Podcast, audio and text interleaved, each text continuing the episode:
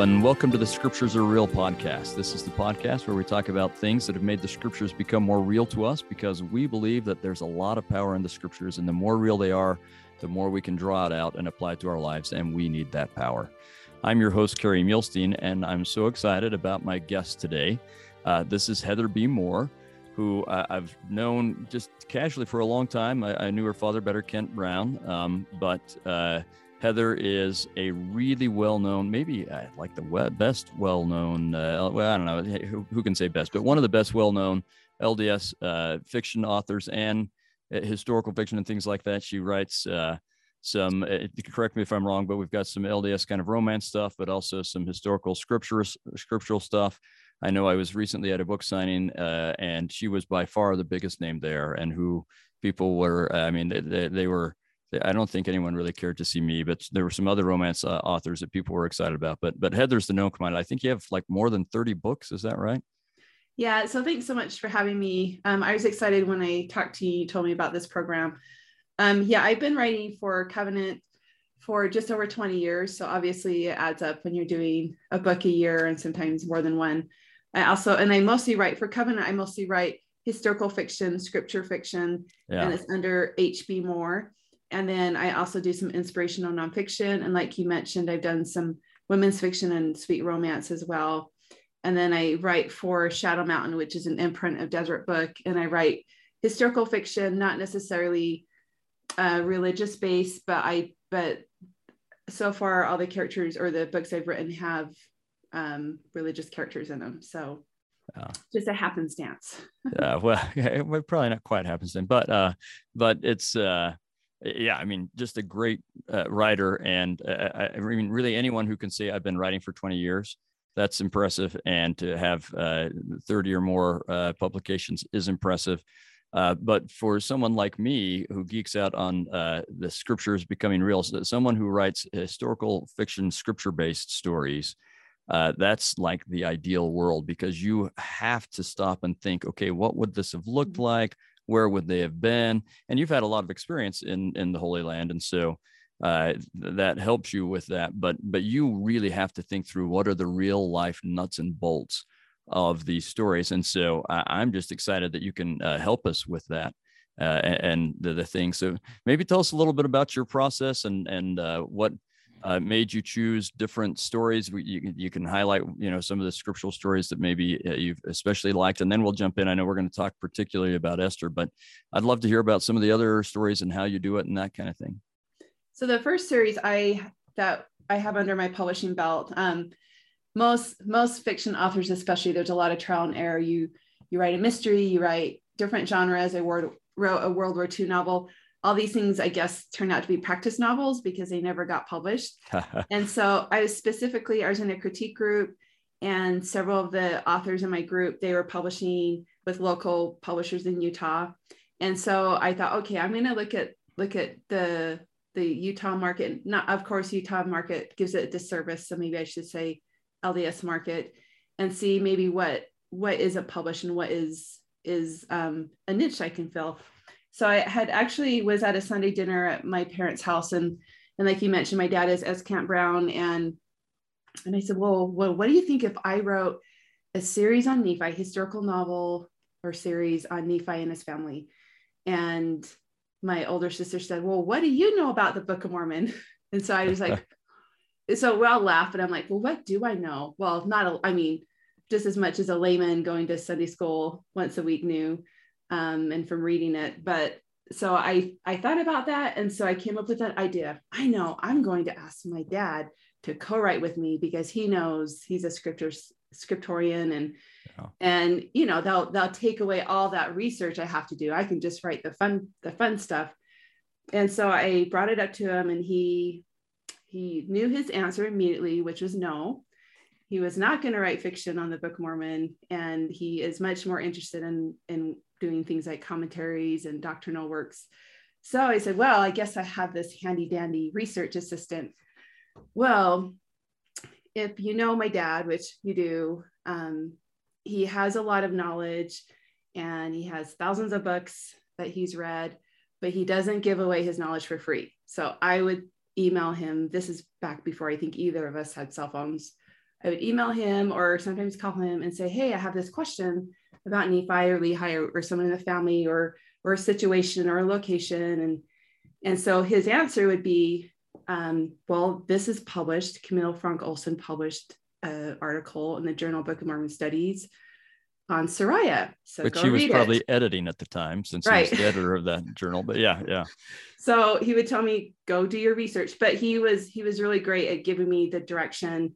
Um, I remember when I wanted to do a map for for that series. Actually, I did a map for, I mean, not me personally, but I hired a map designer.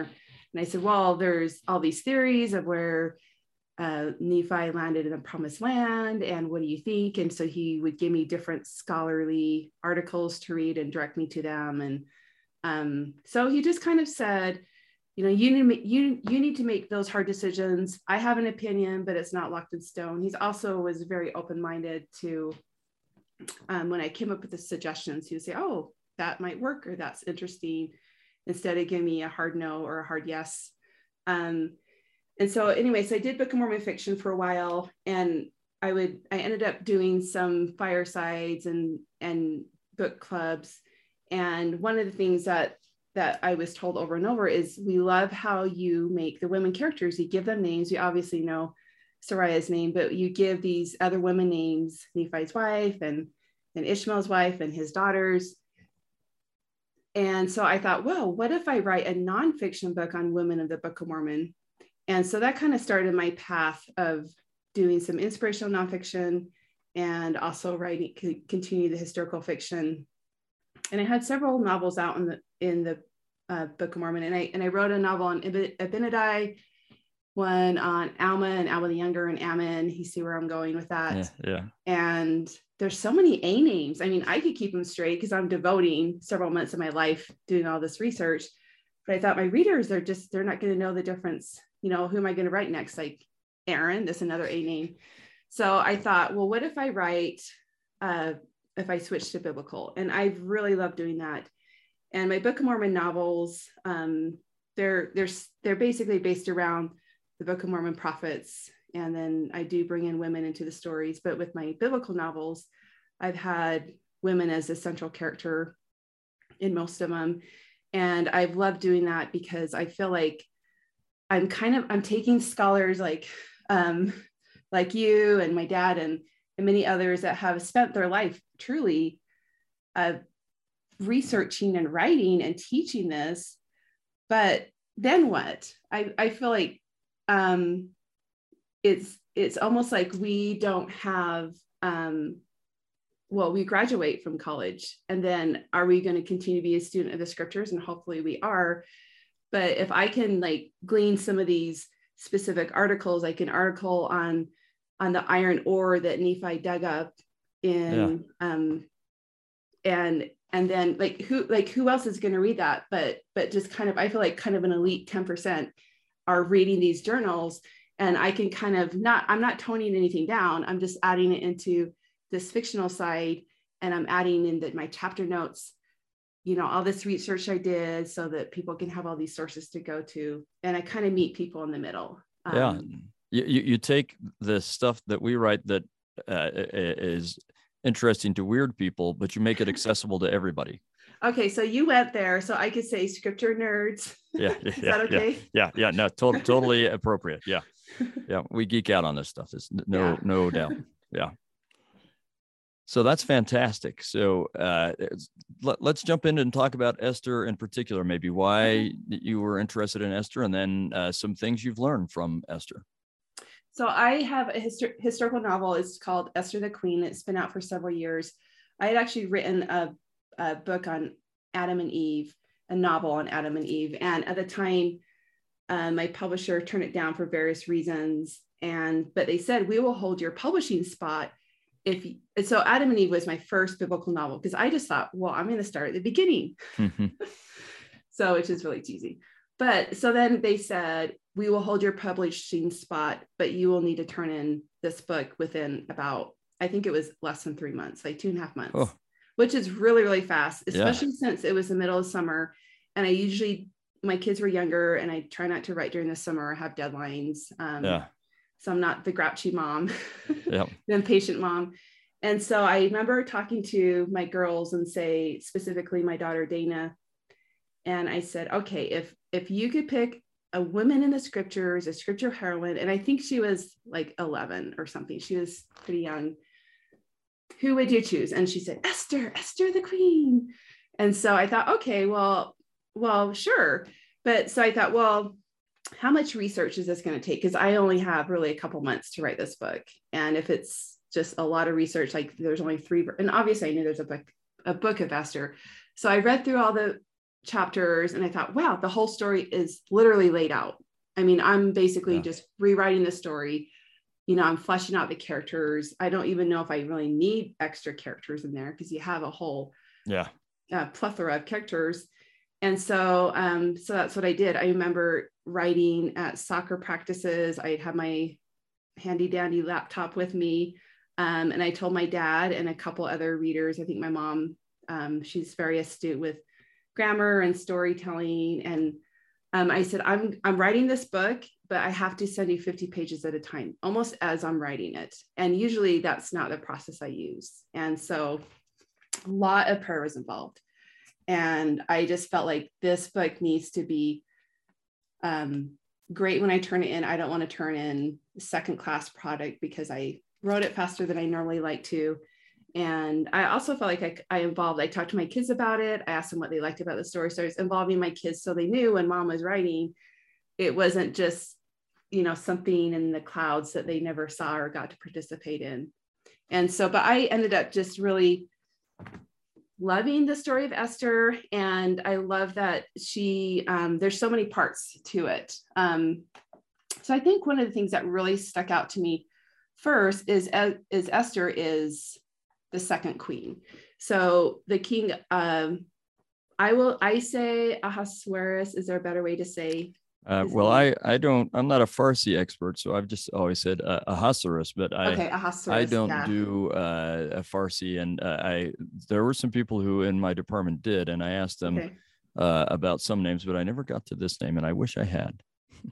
So one of the things I had really had to dig down is is what did what did Queen Vashti or Vashti, how do you say? Okay, it's, that's I, I say Vashti, but I really okay. don't know. So, I, I, I say yeah. Vashti too, so I didn't want to be grating on your ears.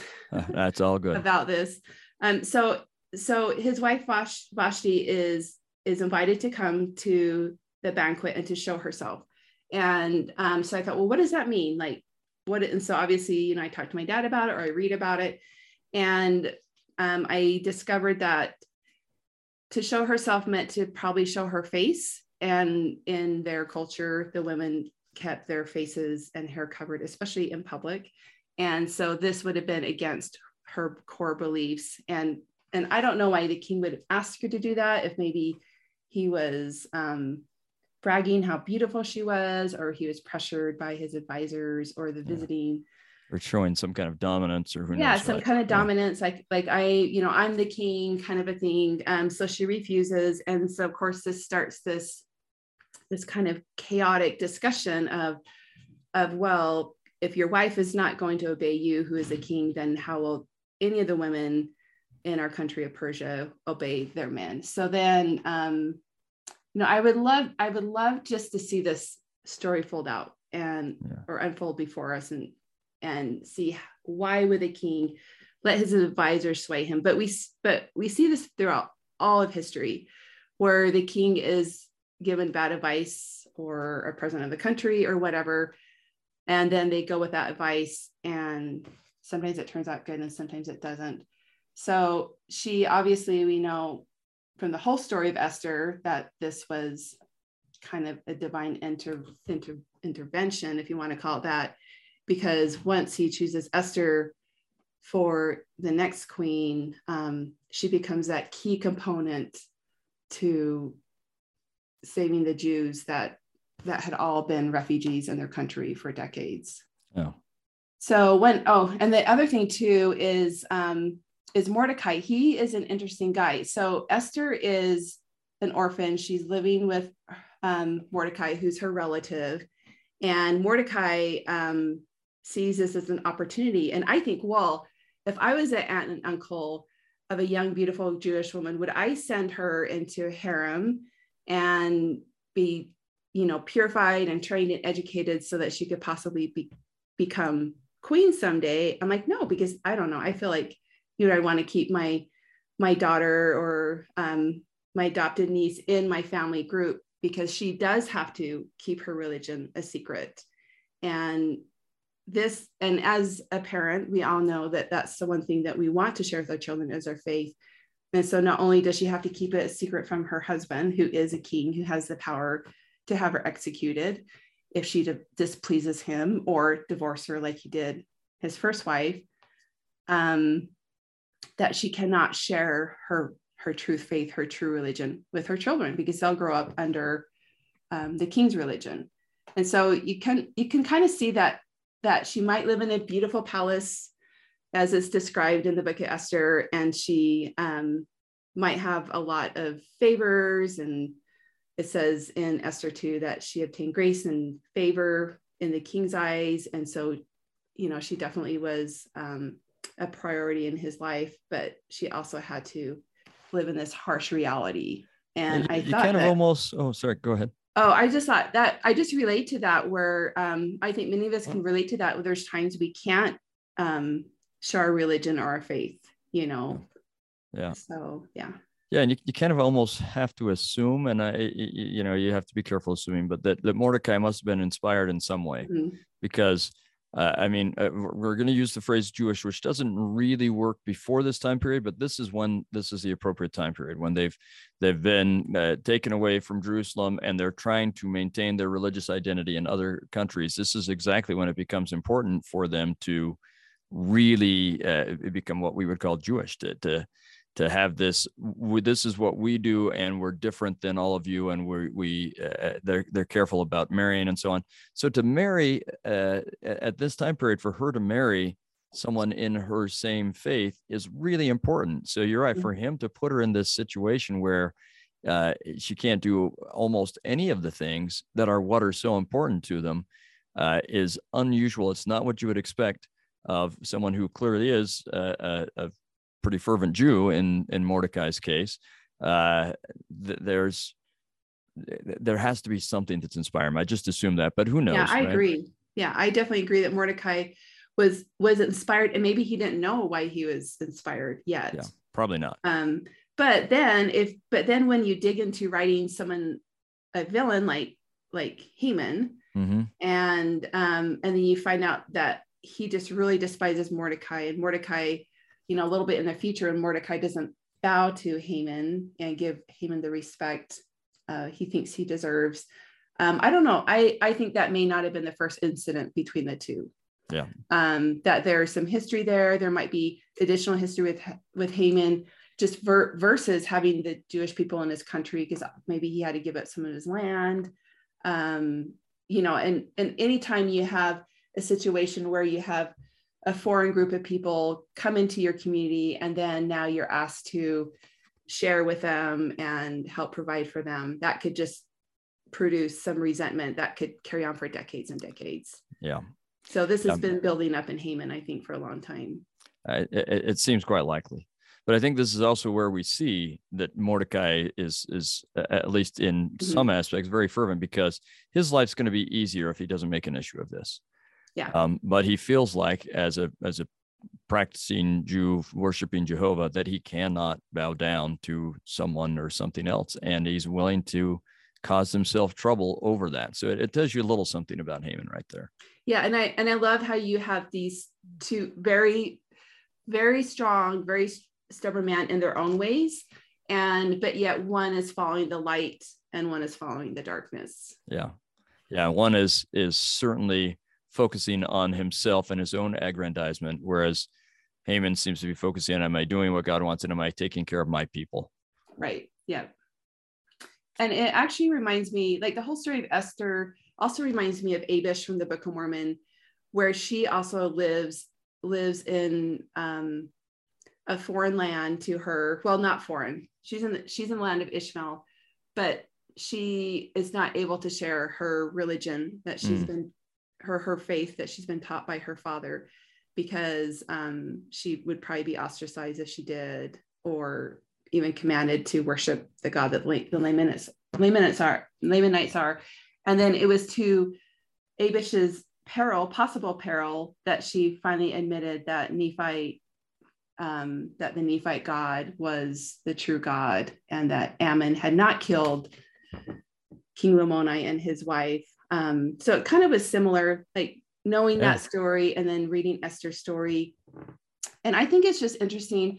I would just love to to know what all of their traditions were because I feel like there, there's so many things that we read in the book of Esther that you think that is just so weird or why would they do that? I don't understand that. And I feel like there's a lot of tradition and culture that is missing from the story. For instance, where Esther is not allowed to pr- approach the king unless she's invited. And I thought that is in my mind, I think, why? I mean, she is his wife and why can't she just talk to him at night when he's you know comes home from his meeting so i don't know if you have insight into that or not not not much although it, it would seem likely that they are not sharing the same bedroom yeah.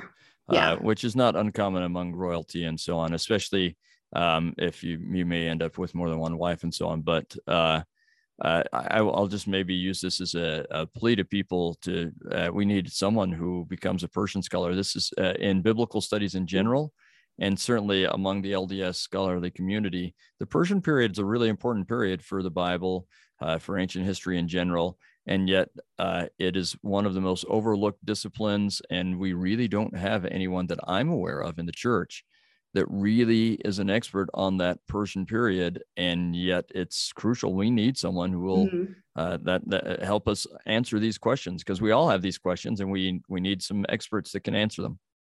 Well, and I, and I also did a lot of research on harems because in my mind, just thinking, oh, a harem is where, you know, all these concubines and, but even if they were concubines, they weren't necessarily women that had relations with the king. They they were servants in the palace, but they did live in, and I think it was more for their protection than anything. Yeah. Um, they're women that were considered purified and pure women, and they um, took care of all kinds of things in the palace. Yeah. And um, so that was kind of interesting to that kind of changed my mind of how how the king Ahasuerus or that he ran his kingdom.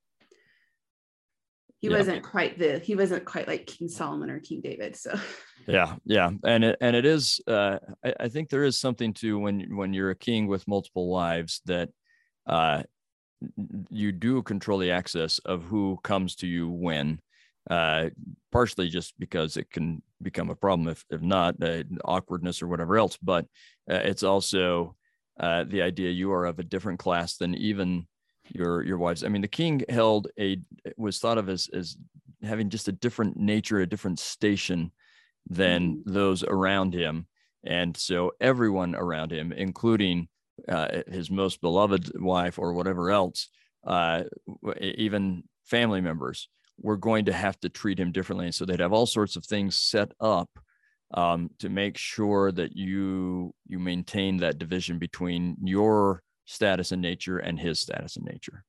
Right. Yeah. And then interesting thing that is very interesting to me is that Haman has enough influence on the king to get him to agree to send out an extermination order for the Jewish people. And um, maybe there has been just a lot of issues going on between the Persians and the Jewish people. And so, for whatever reason, the king thinks this is a good idea uh, politically. Um, but I also feel like that the king didn't know the whole picture because later, when he discovers the whole picture, he does turn against Haman. Yeah. Yeah. It seems like he was given limited information.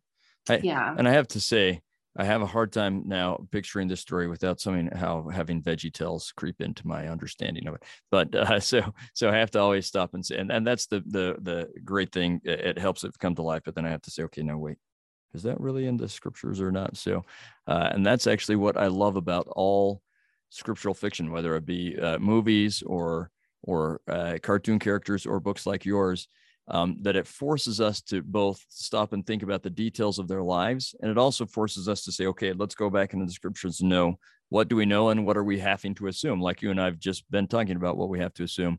But the more it forces us into the scriptures, the happier I am. Yeah, I, I agree. And that's what I love about, and I'll read other authors that write scripture fiction. And I love to just see what their their take is or what they've learned or what they've kind of imagined because it definitely does bring it makes them feel like even if we don't know like some of these questions we brought out we don't know the exact answers it makes us think about them yeah that's exactly right to learn more. Um, the other thing that i thought really stuck out to me about esther is that uh, she well we know that so mordecai which is kind of happens throughout um, the scriptures is he rent his clothes as a signal that he is in mourning and there's a big changes happened. And so Esther uh, discovers this and she finds out what has what is going on. And instead of just retreating to herself and feeling, oh, this is terrible, but I'm in this elevated, you know, I'm in, I live in this bubble in this palace, this castle, and that doesn't affect me anymore. I'm married. I'm, you know, I'm the queen yeah. of the land. Is she she has Mordecai go and ask for her people to fast for her yeah I, I, that's is the thing that impresses me the most. You know we can ask all sorts of questions about okay well esther if he couldn't tell she was jewish then she's obviously not practicing and is that because she shared the same inspiration as mordecai or what? You know what is mm-hmm. motivating her to hide uh, her religion to the point where clearly she's not able to fully practice it? Um, but when when the chips are down when mm-hmm. this is uh, uh, dangerous for her, uh, her devotion shows through. Uh, she is willing to put her life on the line in order to help her people. And uh, how can you not admire someone who comes through in that way? Yeah, I love that. I mean, she just has kept her faith this whole time, and so she knows, you know, that that she that she needs not only the the help of the lord but also the prayers of her people yeah and and it's interesting because this is a time where in um and I should have brought this up earlier when you talked about Mordecai's inspiration for her to be married, but this is a time where back in, in Jerusalem, uh, they're really frowning on intermarriages. Hmm. Right, it's not uh, not thought of as a positive at all. Ezra is going to make people leave their foreign wives uh, which I uh, uh, uh, so I'm not a big fan of that particular policy. But anyway, uh, he uh, it, it's this is going against what a number of her people would have felt. and and again, I just have to feel like Mordecai and Esther really had some guts. I'm going to assume they were both inspired, and it's not easy to go against uh, some of your cultural norms because you feel inspired to do it. And and and that's mean, that can be a, a double-edged sword. We have to be careful. And, uh, um, you know, if someone suddenly feels inspired that they should be drinking coffee all the time, I think that that's, that's not a good place to go. Um, that's, that's a different thing. But uh, I have to admire the way that these two uh, stuck uh, to what they felt led to do. And then when the chips were down, they both uh, really stuck to what they felt they needed to do, uh, even at the peril of their own lives. And uh, that's that's fantastic and and i think it's also a testament to the king of how he would uh there i mean i don't i just think okay so they've been married we don't know how long but she confesses that these are her people. And i think there's obviously some missing scripture there of of what his response was i'm sure he had questions. Yeah. um, but in the scripture we just see that he immediately is supportive of her and wants to know you know how every how the edict came about you know the whole process. And so she tells him about Haman and the and the king's next actions where Haman's the one that ends up getting sent to the scaffold yeah. that he built for Mordecai. I mean it just shows the relationship between her and the king. And it is a testimony of how she's been living her life this whole time even if the king didn't know her specific yeah. religion that she has been living it in such a way that the king knows he can trust her. Yeah she's clearly a light that uh, he and others are drawn to. Uh, there, there's no doubt there's this something about her right? This this kind of light and this nature that that draws people.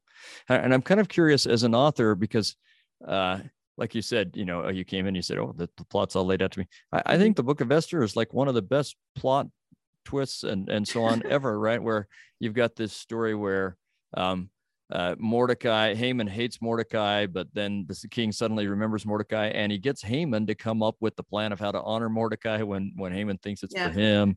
And, and then, uh, uh, at Haman's moment where he thinks he's going to be, he's like being honored more than anything else because he's at this dinner. It's really the dinner of his undoing. Like the plot twists in this story are fantastic. I, would just love to know your take on this uh, like, as an author. It's like they had the best script writer back then. It's yeah. It's the whole concept of if you. It's so amazing you can't make this up. Yeah. Truth, truth is stranger than fiction. Um, what I mentioned before is when I just read through all the chapters in Esther, I'm like, I don't. Ha- I mean, I don't have to come up with conflict, you know, the villain, and there's just so many plot twists in there, and and there's there's good revenge in there as well. Yeah. Um, the bad guy really gets it, but I also wanted to dig a little bit. I didn't want to make a Haman um, as like just the stereotypical villain, you know, the cardboard. Pretty flat figure. character in in the version yeah. we have so I gave him a little bit of backstory where, and I thought, well, if he's if he's evil on this way, he's probably doing a few other naughty deeds on the side as well. And so I gave him, um, I had him fall in love with a woman who is Jewish, who, um, while he's married, and she rejects him because mm. he hmm. won't leave his wife. So then, so then he now just he's been hurt, his heart has been broken, he's angry, he's vengeful, and then that's he just it just grows and grows as you know hatred just yeah. you know go through forgiveness it can just grow it can really take over and it hurts the person that's you know hurts you more than anyone else and so that's kind of part of what spearheaded um and then when Mordecai doesn't bow to him, it's just insult upon insult. Yeah, and that's that adds to the backstory of the problems with him and Mordecai. Then, yeah. So that's fictionally, fantastic. I can do something like that. Um, but it, it still it still is with careful analysis and thought of like well i need to find something that i mean he he he wasn't born this way so yeah. i need to find something that kind of led him down that path wow that's good stuff uh, uh, uh, just such great stories uh, to your point of uh, the, the truth is stranger than fiction or you know you can't mm-hmm. make this up and when you think about the old testament you think about the stories of abraham in egypt or jacob and his brother or joseph in egypt or moses or the, the like intricate story of Saul and David and Jonathan uh, or, or David and Bathsheba. I mean, this is the best drama in the world. It's the Old Testament's just great reading in these ways. It's also sad reading. Yeah. But it's it's amazing drama, which which speaks to kind of the theme of the show that uh, these are real people mm-hmm. with real lives that are complex and difficult and it turns out we're real people with real lives that are complex and difficult. And uh, that's why there's so much power in the scriptures because it's not made up stuff. So Haman may be a little bit of a flat character, but but you know actually he he's not. He's complex mm-hmm. uh, in some way because he's a real person, and everyone else in here is. And and uh, that's what I just love is that uh, we can then apply. Hopefully, as we look at at the difficulties that we maybe hadn't thought of that Esther was going through and the difficulties that Mordecai was going through. We can see some element of that in our lives, like you mentioned earlier. We've all had times where we're like, okay, I would really love to jump out and share my religious point of view, but in this setting, this is really uh, not not okay. Mm-hmm. Uh, and uh, um, you know, I taught at a state school for a while, uh, and I was teaching a class on uh, the the uh, Assyrian and uh, Babylonian empires. And uh, you get to parts where they interact with Israel. And my students had lots of religious questions, and I couldn't answer them. It was illegal, right? Um, wow. at this state school. And right. uh, uh, so there are times where you just can't do it, and and so it's nice to draw some inspiration from some characters who may be in similar situations. Yeah, I definitely agree, and that's what I feel like you know studying the scriptures and it can really i mean we can learn so much. We can grow from them. We can see their examples. We can see their their achievements and their failures. And and then we think well that stuff happens in my life too. And it just shows us that the entirety of the human race you know we're all on that same path of progression. Uh, fantastic. So is there anything else from esther? Something you've learned or that's uh, really affected you or anything else you'd like to share I, I think just what I brought up a little bit before is is just how how she kept her faith um, even when she she had to just hide it. And I think that um, you know, I mean, I live in Utah, so I'm not in a war war torn area. Um, I can openly practice my religion. Like you said, I've lived in the Middle East where we had to be very careful what what questions we would answer so I relate to it a little bit that way. Or maybe we have a family member who um, isn't active, so you're when you're around them you want to keep your relationship good so yeah. you don't talk about your upcoming class you have to teach on sunday you know so so you have all these complicated relationships and so i feel like someone like reading about someone like esther and even mordecai is is how they just they listened to the spirit they didn't know the answers all the time they listened to the spirit they did what they're asked to do and then they just waited. So oh. sometimes that's all we can do in our lives as well. That's that's good. That's good. And you know you've just made me think of something. That's what i love about these conversations is you start thinking of things you hadn't mm-hmm. thought of before. I'm just thinking about mordecai when you when you mentioned him just now. And uh i mean part of what works part of what saves is it's esther but it's also that mordecai ended up being really good at his job. The yeah. fact that he saved the king um, from the plot and uh, is what makes this work for both him and Esther, right? So th- yeah. they both have to have fulfilled their roles, but he was doing the right thing all along, which yeah. put him in that position down the road. Yeah, yeah, and there is something to about just uh, even if so, he's not being. Uh, I mean, he's being, I guess, as overtly religious as he needed to be as a Jew, but he's not, uh, you know, it, it, trying to proselyte the king or anything like that. Um, but just doing what he does well, being a, a good guy who is is good at what he does, doing his best, I guess we could say, in the end makes a difference he probably couldn't have anticipated it would have made. And that that's got to be true for all of us. If we are just trying to be the right kind of person and and do whatever it is we're asked to do, trying to do it well, um, that makes a difference, even if uh, we're not overtly proselyting while we're doing it or anything along those lines. Uh, and that's that's a lesson I hadn't thought about until we were just talking. But I think there's a lesson to learn as well. I agree. Well, thank you so much for having me. This has been awesome. Uh, well, it's just good, good, clean fun, and I I hope that this has made uh, Esther a little more real for everyone, and and just to help us stop and think about uh, as you read through the story to stop and think about some of the nuts and bolts and about what uh, it would have meant in, in your life. I think you're particularly gifted at that. I, I think you have a, a, wonderful gift for that. And I hope it's, uh, well, I'm sure it's helped uh, uh, many of uh, this audience as you've led them through this a little bit. So thank you for that. No problem. Thank you. All right. Have a great day. And to our, our audience, uh, jump into Esther and enjoy and learn from this heroine and her uh, adopted father, as it were, or uncle, uh, and uh, everyone else in the story. And uh, you may know someone who you think, you know what, they could be helped by hearing this and, and pass it along to them. So thank you. Have a great day.